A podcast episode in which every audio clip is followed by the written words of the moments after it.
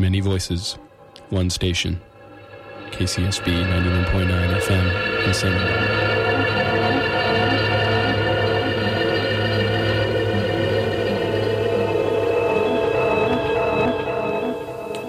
This is Books and Blondes with Ray Guns, a show highlighting science fiction by female authors on KCSB FM Santa Barbara 91.9, and I'm Hannah Wolf.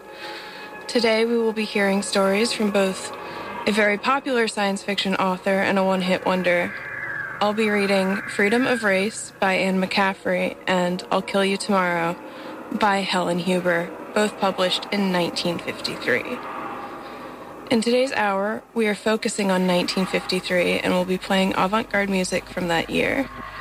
It's also KCSB's 56th annual fund drive, so please join and become a member. You can donate by credit card by calling 805 893 2424. That's 805 893 2424. Uh, the intro today was the main title from uh, The Beast from 2000 Fathoms, which was based on a Ray Bradbury short story. Uh, the score was composed by David Buttolph. Uh, the uh, film was the first live action film featuring giant, a giant monster awakening brought about by an atomic bomb detonation, which preceded Godzilla by 16 months. Uh, the film's financial success helped spawn a genre of giant monster films in the 1950s.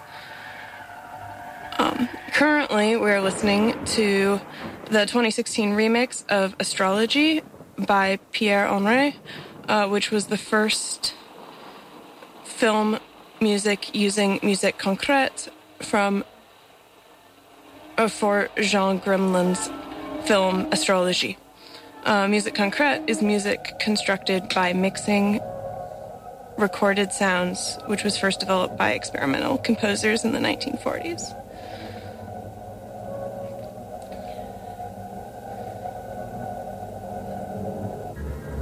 So, just a reminder, it's KCSB's 56th annual fund drive, bringing flavor to your ears for 56 years. Um, you can donate by credit card by calling 805 893 2424. I wanted to join KCSB because I connected with the radio station's mission statement, which emphasizes that independent, non commercial, educational um, radio giving a voice to underrepresented communities. I had been really frustrated by the lack of female representation in science fiction literature. Because KCBSB is non commercial. Freedom of the Race by Anne McCaffrey. The labor pains were increasing. The dainty Martian doctor arrived and examined her briefly. He chattered away at the Martian nurse in charge. Although she understood Martian, Jean's mind registered the conversation dimly, for the odd amnesia of birthing dulled her to everything. The next spasm contracted her womb. She breathed deeply, slowly, as she'd been taught, expanding abdominal muscles to give the womb more freedom. All her energy was concentrated on breathing and relaxing, but slowly the doctor's words reached her mind. Such a healthy animal and an excellent breeder. I have high hopes that everything will go all right in this case. If so, I'll insist that the commissioner use her again. It's against our policy, but we are desperate. So, thought Jean in her semi stupor, that's what happened to the girls who didn't come back to the center. They died ensuring life of these multiple monsters. They weren't set free. Venny was right, and we wouldn't believe her. She must be dead, too. Again, the Martian nurse ordered her to turn over, and Jean felt the cold metal of the fetoscope on her swollen abdomen. She tried unsuccessfully to breathe deeply as another contraction gripped her, and she wanted so to turn back to her side. It wouldn't matter what she wanted. She was just an animal, incubator. There would be no narcotic eased to this birth. There was too much danger of asphyxiating the Martian, Get, whose lungs at birth were curiously delicate. Oh, ingenious conquerors, she thought. You arrive on our good green earth from your desiccated world. You end our petty national squabbles by enslaving us. All the indignities and offices of slavery are heaped on every head, and all the pale with banality against your crowning psychological coup. You make us bear, not half breeds towards which we might conceivably grow attached, but your own spawn that your fragile wives could not carry on our oxygen loaded Terra. Could there be a greater indignity? How she and the other girls had prayed for failure in implantation, devised schemes for miscarriage, for some small way to abort the fetus successfully, even with the penalty of slow burn.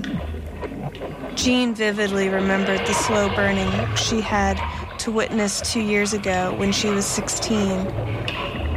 It had taken agonizing, shrieking hours for that girl to be consumed by the creeping, crawling, crisping organism.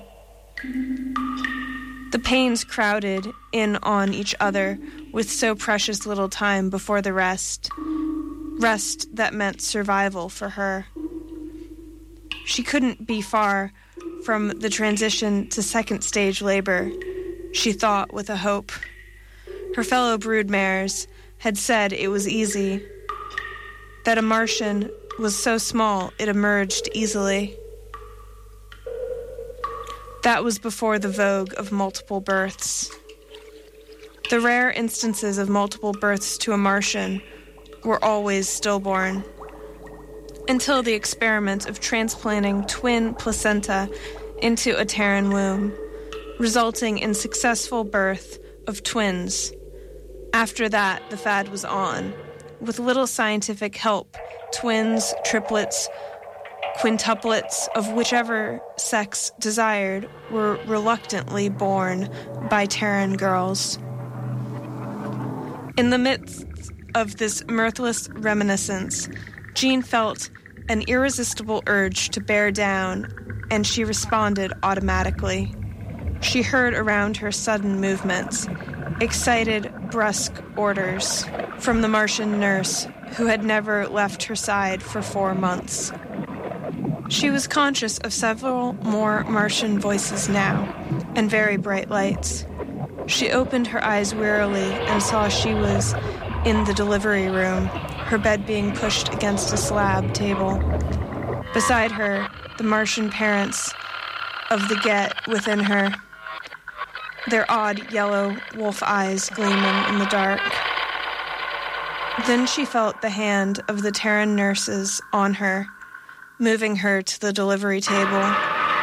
The girl at her head fumbled to catch her under the arms and was severely reprimanded by the nervous Martian doctor. You'll burn slow if you harm her, he shouted in his high, whining voice. She'll be all right, the nurse replied, with unexpected firmness for a Terran answering a Martian. The nurse bent low and said softly in Jean's ear, Don't worry, baby. Everything will be all right. Another batch of dead. Deformed offspring for our eager Martian liberators. Jean snapped alert despite an excruciating pain. The Terran nurse smiled, a grim, triumphant smile. German measles, she whispered. 80% of Earth women who catch the disease from their third to fifth month of pregnancy produce children with some defect or deformity, deaf mutes, Mongolian idiots, and blind. In the case of fragile Martian offspring, the total is 100%. There hasn't been a normal Martian baby born in six months. Jean remembered six months ago when she had a slight fever and a flushing of skin. It was too mild for the Martians to notice, and over so quickly that she hadn't complained. Pregnant women's greatest fear was now their savior. This was only the beginning. Terra would be free.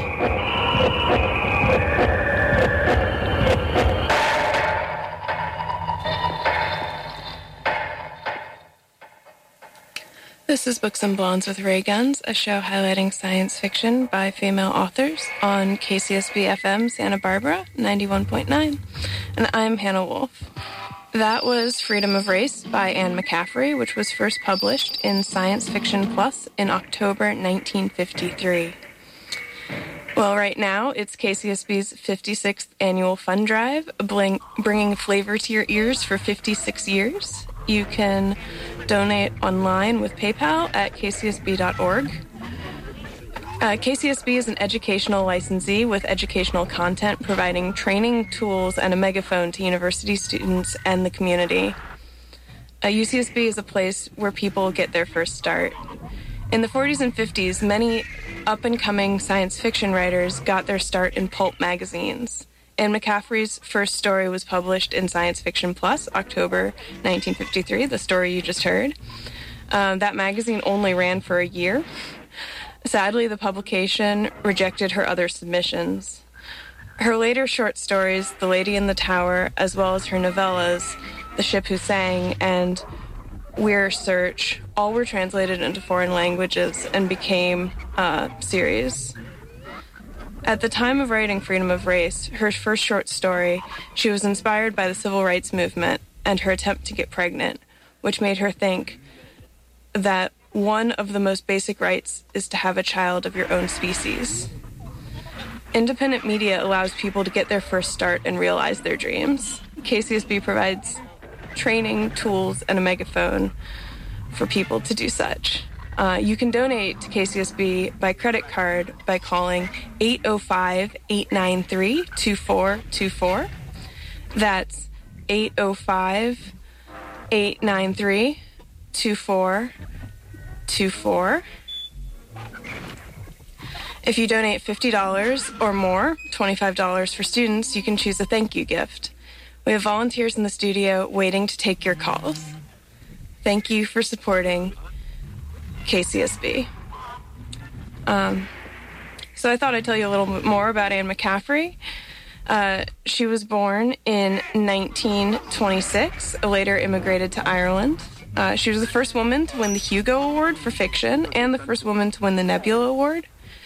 She won the Hugo for her novella Weyr Search, which was published in Analog Science Fiction and Fact, 1950, sorry, 1968 and she won the Nebula for its sequel, Dragon Riders, in 1969. Um, her 1978 novel, The White Dragon, became one of the first science fiction books to appear on the New York Times bestseller list. Um, she said, as a woman, she never had any trouble with editors and publishers. She had trouble getting male readers to believe that she was serious and a good enough writer to interest them. Her first novel, Restoree, was published in 1967, which was written as a tongue-in-cheek protest, utilizing, uh, sorry, uh, utilizing, yeah, as many of the standard thud and blunder cliches as possible with one new twist. The heroine was the viewpoint character, and she's always Joanna on the spot.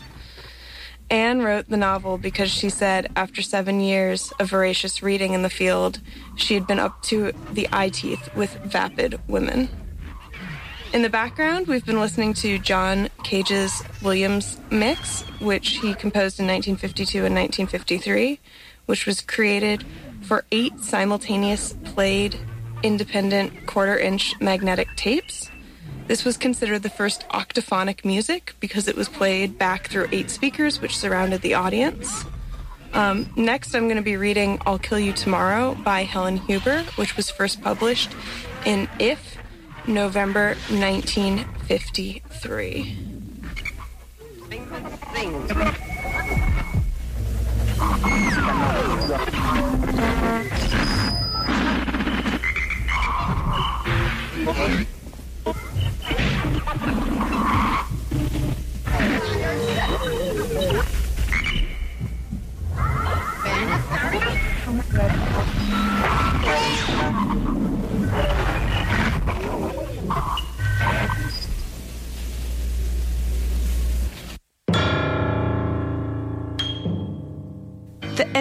Were utterly, ambitiously evil. Their line of defense, apparently, was absolutely impregnable. I'll Kill You Tomorrow by Helen Huber. It was not a sinister silence. No silence is sinister until it acquires a background of understandable menace. Here, there was only the night of quiet maternity, the silence of noiseless rubber heels on the hospital corridor floor, the faint brush of starched white skirts brushing through doorways into darkened and semi darkened rooms. But there was something wrong with the silence in the basket room of the maternity. The glass walled room containing rows on row, the tiny hopes of tomorrow. The curtain was drawn across the window through which, during visiting hours, peered the proud fathers who did ho- the hoping. The nightlight was dim the silence should not have been there. Laurie Kane, standing in the doorway, looked out over the rows of silent baskets and felt her blonde hair tighten at the roots. The tightening came from instinct, even before her brain had a chance to function, from the instincts and training of a registered nurse. 30 odd babies grouped in one room and complete silence. Not a single whimper, not one tiny cry of protest against the annoying phenomenon of birth. 30 babies dead? That was the thought that flashed unbidden into Laurie's pretty head. The absurdity of it followed swiftly, and Laurie moved on the rubber soles between a line of baskets. She bent down and explored with practiced fingers a warm, living bundle in a white basket. The feeling of relief was genuine. Relief, even from an absurdity, is a welcome thing.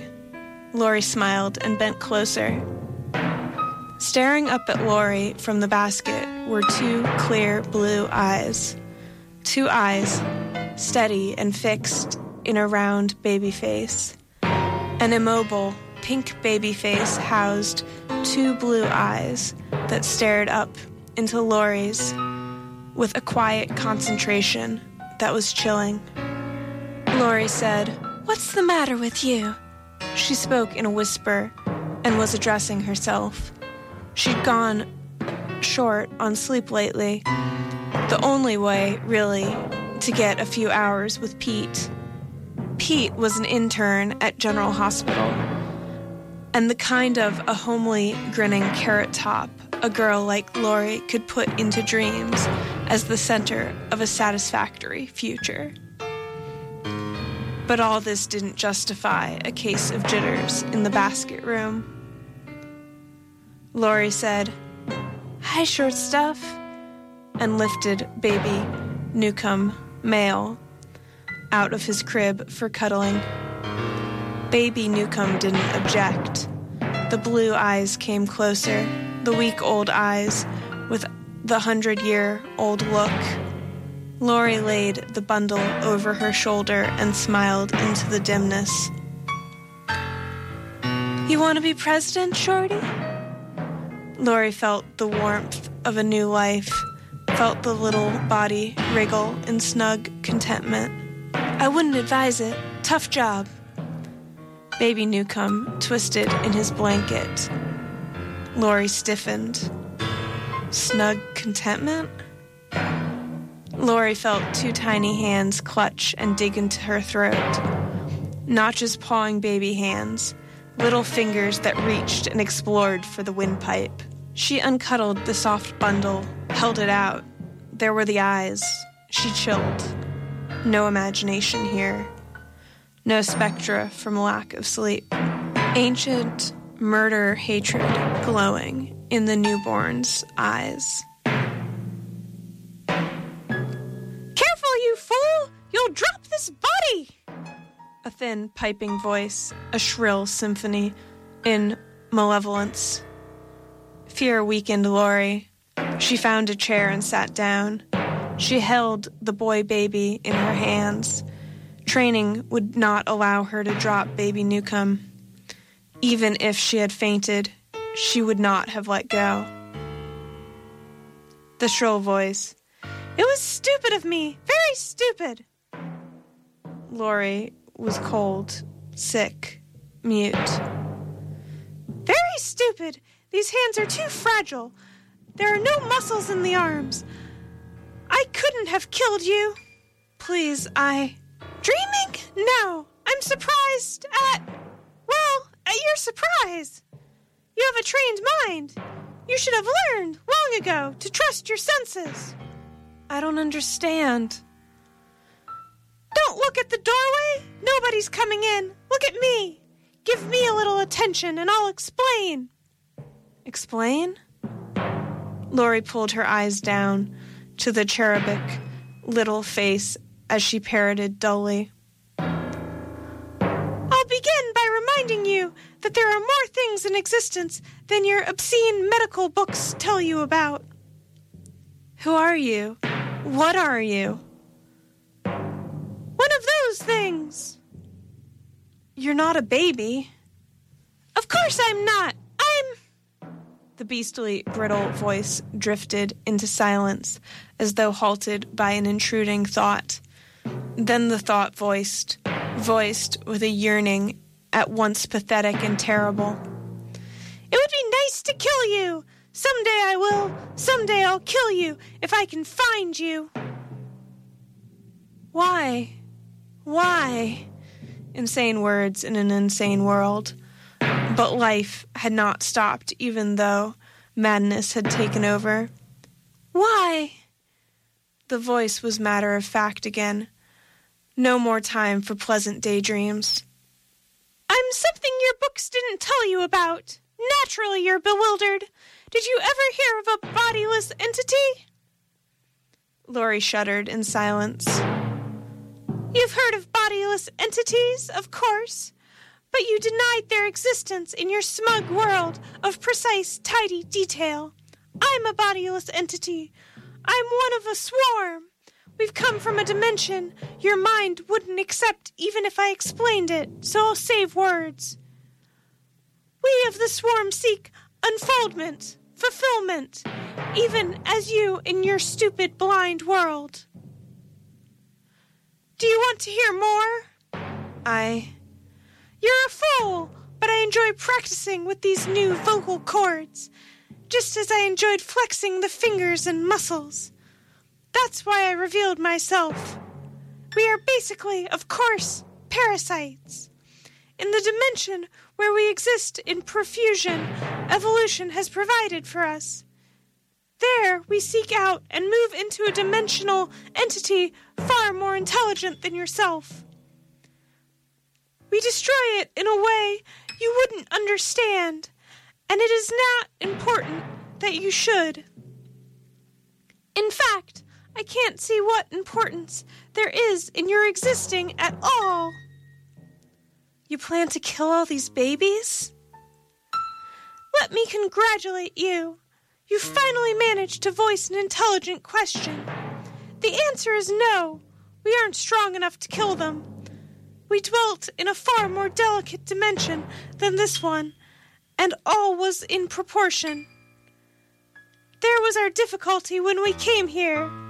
We could find no entities weak enough to take possession of until we came upon this room full of infants. Then, if you're helpless, what do we plan to do? That's quite simple. This material entities will grow. We will remain attached, ingrained, so to speak. When the body's enlarged sufficiently. Thirty potential assassins. Laurie spoke again to herself, then hurled the words back into her own mind, and her sickness deepened. The shrill chirping. What do you mean, potential? The world expresses a doubt. Here there is none. The entity's chuckle sounded like a baby, content over a full bottle. Thirty certain assassins. But why must you kill? Laurie was sure. The tiny shoulders shrugged. Why? I don't know. I never thought to wonder. Why must you join with a man and propagate someday? Why do you feel sorry for what you term an unfortunate? Explain your instincts, and I'll explain mine. Laurie felt herself rising. Stiffly, she put baby Newcomb back into his basket. As she did so, a ripple of shrill, jerky laughter cracked through the room. Laurie put her hands to her ears. You know I can't say anything. You, you'd keep quiet. They'd call me mad. Precisely. Malicious laughter, like driven sleet, cut into her ears as she fled from the room.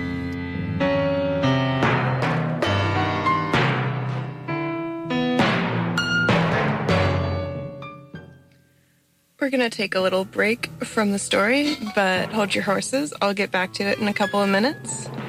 In the background, we've been listening to Stockhausen's Schlagtrio, which is a chamber music work for piano and two timpanists, uh, each playing three timpani, um, which was composed by um, Stockhausen in 1952 and first performed in Munich, March of 1953.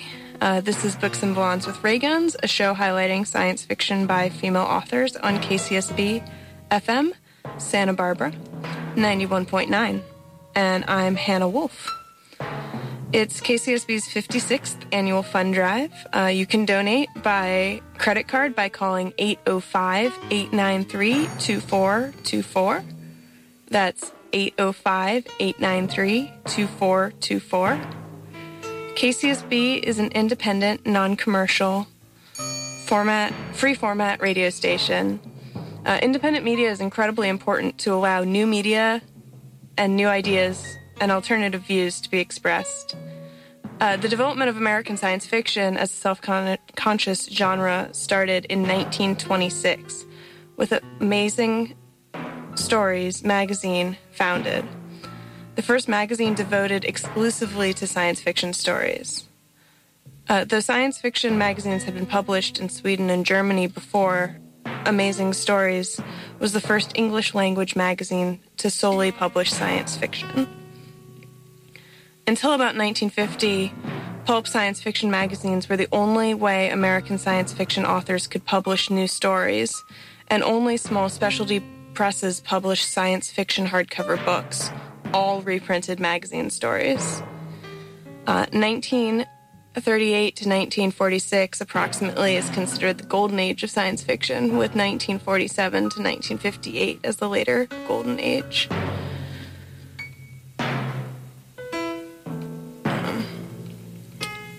Asimov said that the dropping of the atomic bomb in 1945 made science fiction respectable to the general public, which caused the pulp magazine genre to implode, dropping from 46 different magazines to less than a dozen by the end of the decade. With science fiction becoming more of a reality, causing it to rise in popularity, science fiction also became more conservative. Independent media is incredibly important to allow new ideas and alternative views to be expressed. KCSB is a prime example of independent media and radio. You can donate by credit card by calling 805 893 2424. We have volunteers in the studio waiting to take your calls. That's 805 893 2424. Each $100 contributed will automatically qualify a listener sponsor for one of our grand prize drawings. Uh, thank you for supporting KCSB. Um, next, we're going to be finishing I'll Kill You Tomorrow by Helen Huber. Last, we left our heroine.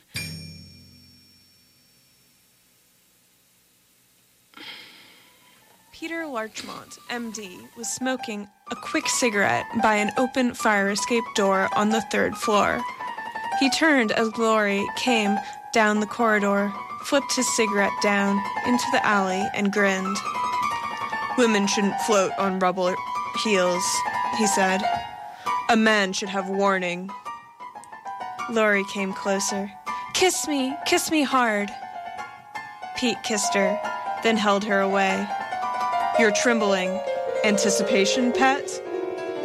He looked into her face, and the grin faded. Laurie, what is it? Pete, Pete, I'm crazy. I've gone mad. Hold me. He could have laughed, but he had looked closely into her eyes, and he was a doctor. He didn't laugh. Tell me. Just stand here. I'll hang on to you, and you tell me. The babies, they've gone mad. She clung to him. Not exactly that. Something's taken them over. Something terrible. Oh, Pete, nobody would believe me. I'll believe the end result, he said quietly. That's what I'm for, Angel. When you shake like this, I'll always believe. But I'll have to know more, and I'll hunt for an answer. There isn't any answer, Pete. I know. We'll still look. Tell me more first. There isn't any more. Her eyes widened as she stared into his with the shock of a new thought.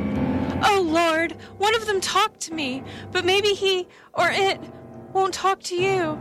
Then you'll never know for sure. You'll think I'm. Stop. Quit predicting what I'll do. Let's go to the nursery. They went to the nursery and stayed there for three quarters of an hour.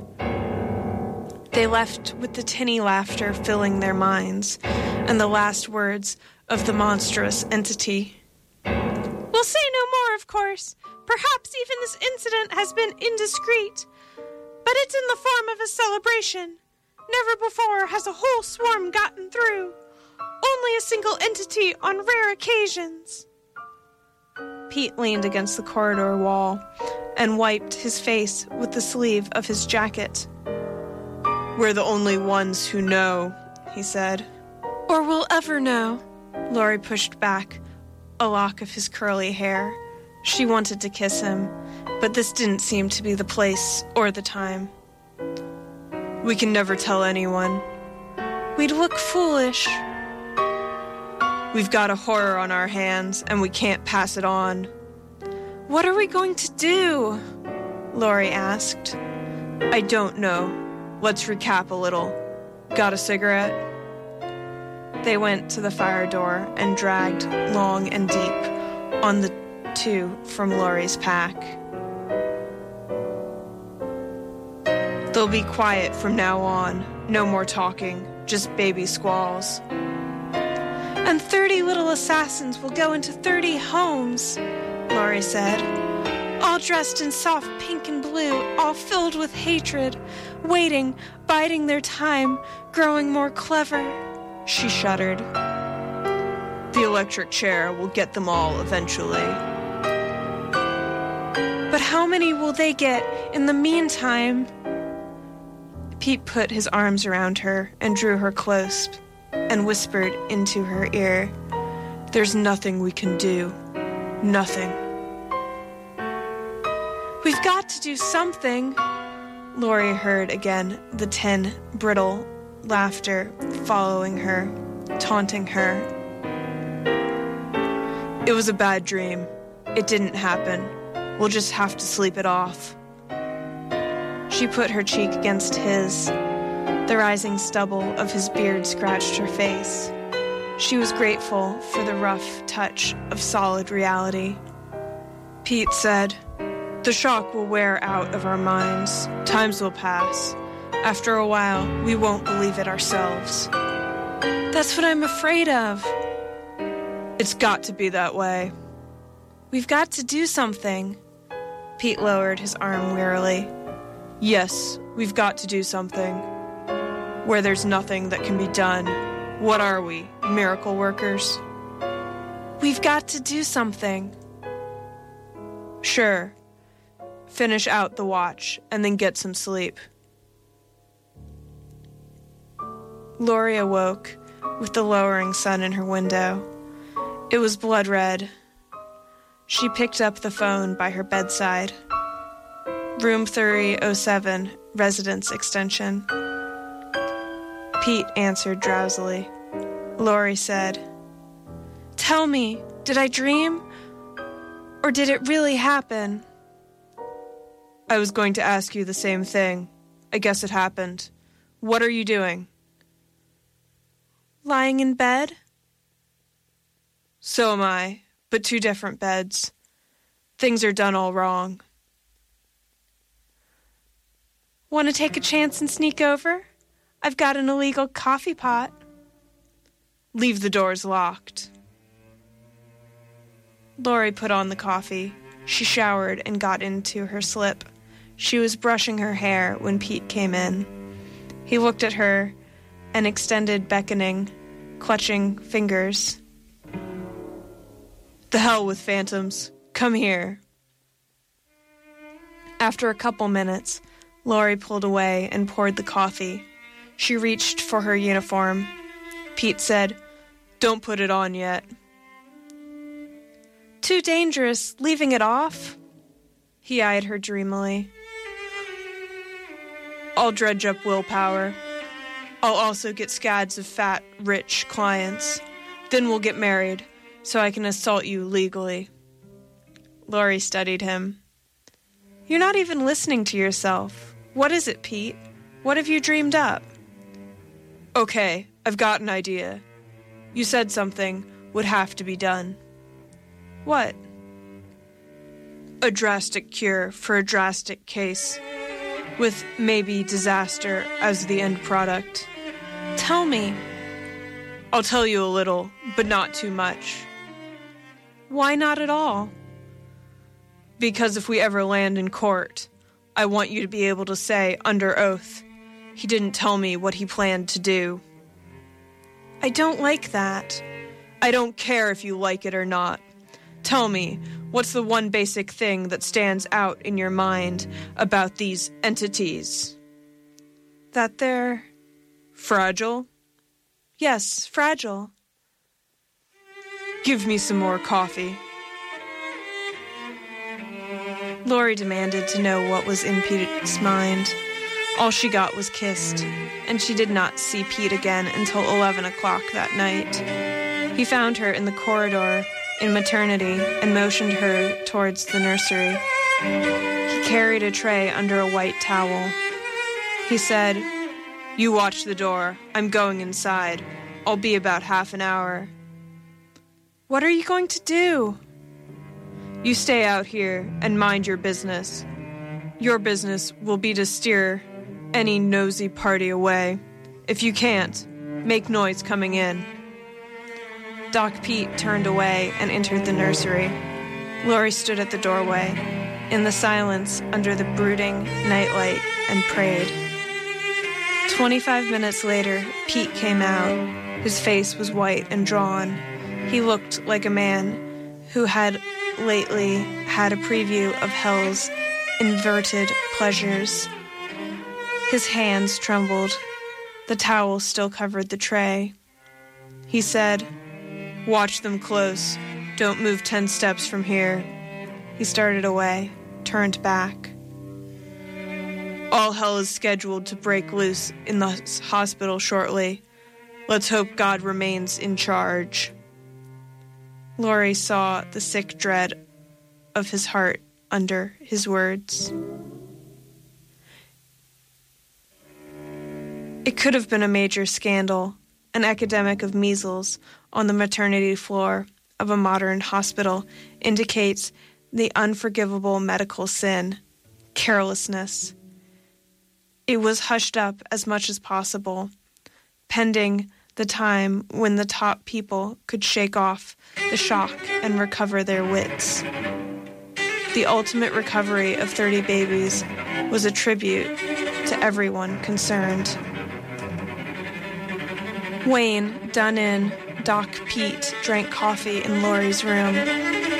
Laurie gave him three lumps of sugar and said, But are you sure the sickness killed the entities? Quite sure. Somehow they knew when I made the injections. They screamed. They knew they were done for. It took court courage. Tell me, why are you so strong, so brave? Why are you so wonderful? Cut it out. I was scared stiff. If one baby had died, I'd have gone through life weighing the cure against the end. It isn't easy to risk doing murder, however urgent the need. She leaned across and kissed him. And you were all alone. You wouldn't let me help. Was that fair? He grinned, then sobered. But I can't help remembering what that, that invisible monster said. Never before has a whole swarm gotten through. Only a single entity on rare occasions. I can't help wonder what happens to those single entities. I think of the newspaper headlines I've seen Child kills parent in sleep, youth slays father. I'll probably always wonder, and I'll always remember. Laurie got up and crossed to him and put her arms around him. Not always, she whispered. There will be times when I'll make you forget. For a little while, anyhow.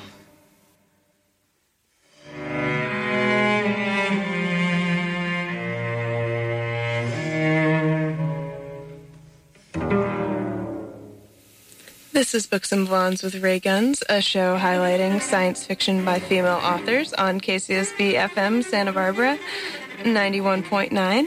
I'm Hannah Wolf. That was I'll Kill You Tomorrow by Helen Huber, a pretty silly story, uh, which was first published in If, November 1953.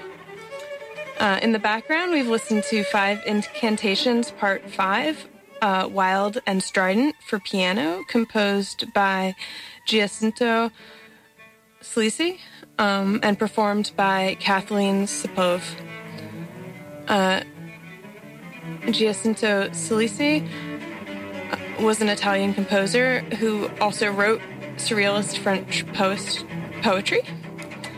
Um, after that, we heard Three Score Set, uh, the second part, um, composed by Joji Yuasa, uh, performed by Ikaro Nadaria.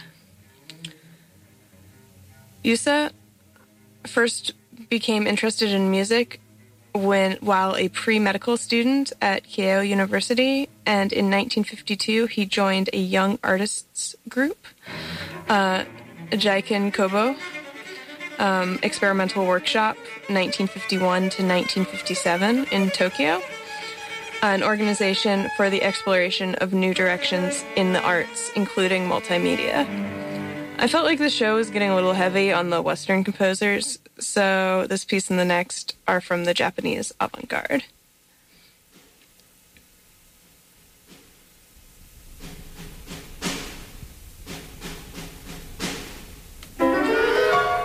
So, um, it's KCSB's 56th annual fund drive. Uh, you can donate online with PayPal at kcsb.org or on phone with the with your credit card by calling 805-893-2424. That's 805-893-2424.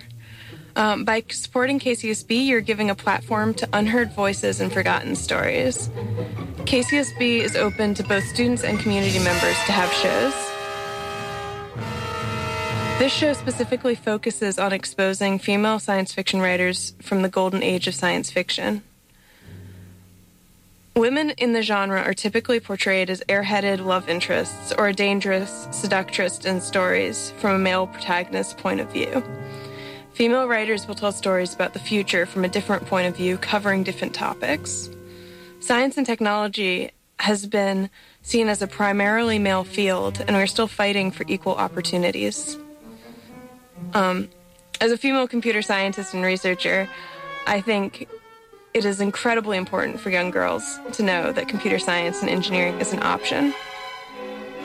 Anne McCaffrey was driven to write a different type of story because she was frustrated with the stories where, quote, uh, women were provided as decorative broads with no role at all in the action of the story except to be stupid enough to have a scientist explain what it was about. By KCSB focusing on giving a platform to unheard voices and forgotten stories, we can see our future from many people's point of view. You can donate to KCSB by credit card by calling 805 893 2424. That's 805 893 2424. Uh, the average contribution for non student donors is $75. Uh, we have volunteers in the studio who are waiting to take your calls. Thank you for supporting KCSB. Um, so I thought I'd talk to you about some themes in the two stories. We listened to um, Freedom of Race by Anne McCaffrey and I'll Kill You Tomorrow by Helen Huber. Uh, there were two kind of common themes. One, which I didn't think about until like reading them, that both of them talk about killing alien races with diseases. Um, so we had the measles um, in the first story.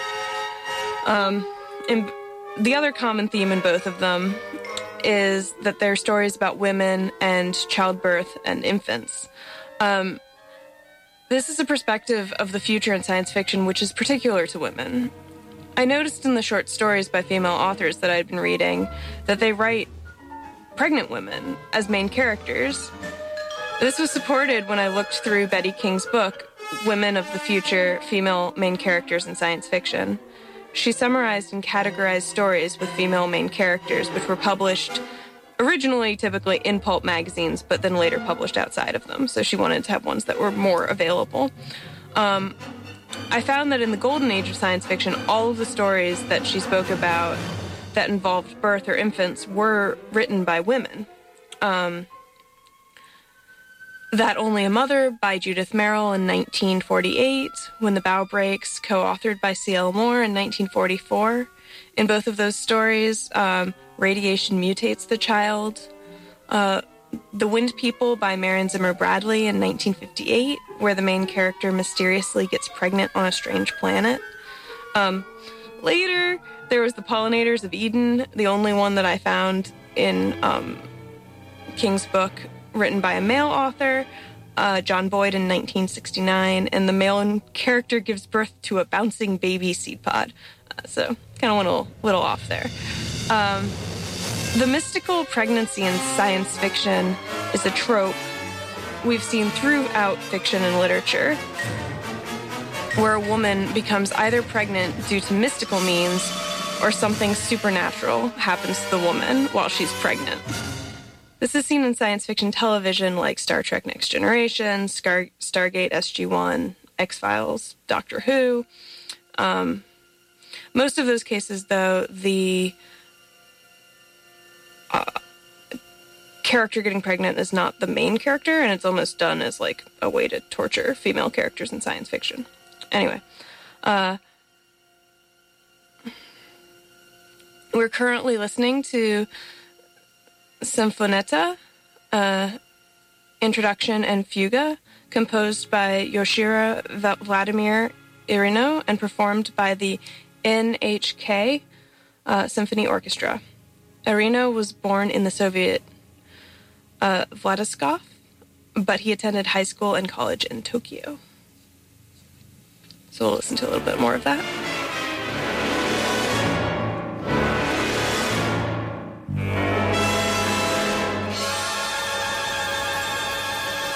Actually, we just finished this. Um, this is the ending credits for uh, The Beast.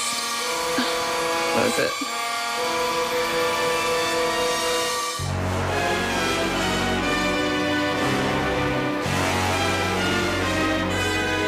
This is the uh, exit credits for uh, The Beast from 2000 Fathoms, composed by David Buttolph. Um, this has been Buxom Blondes with Ray Guns, a show hi- highlighting science fiction by female authors on KCSB FM, Santa Barbara, 91.9.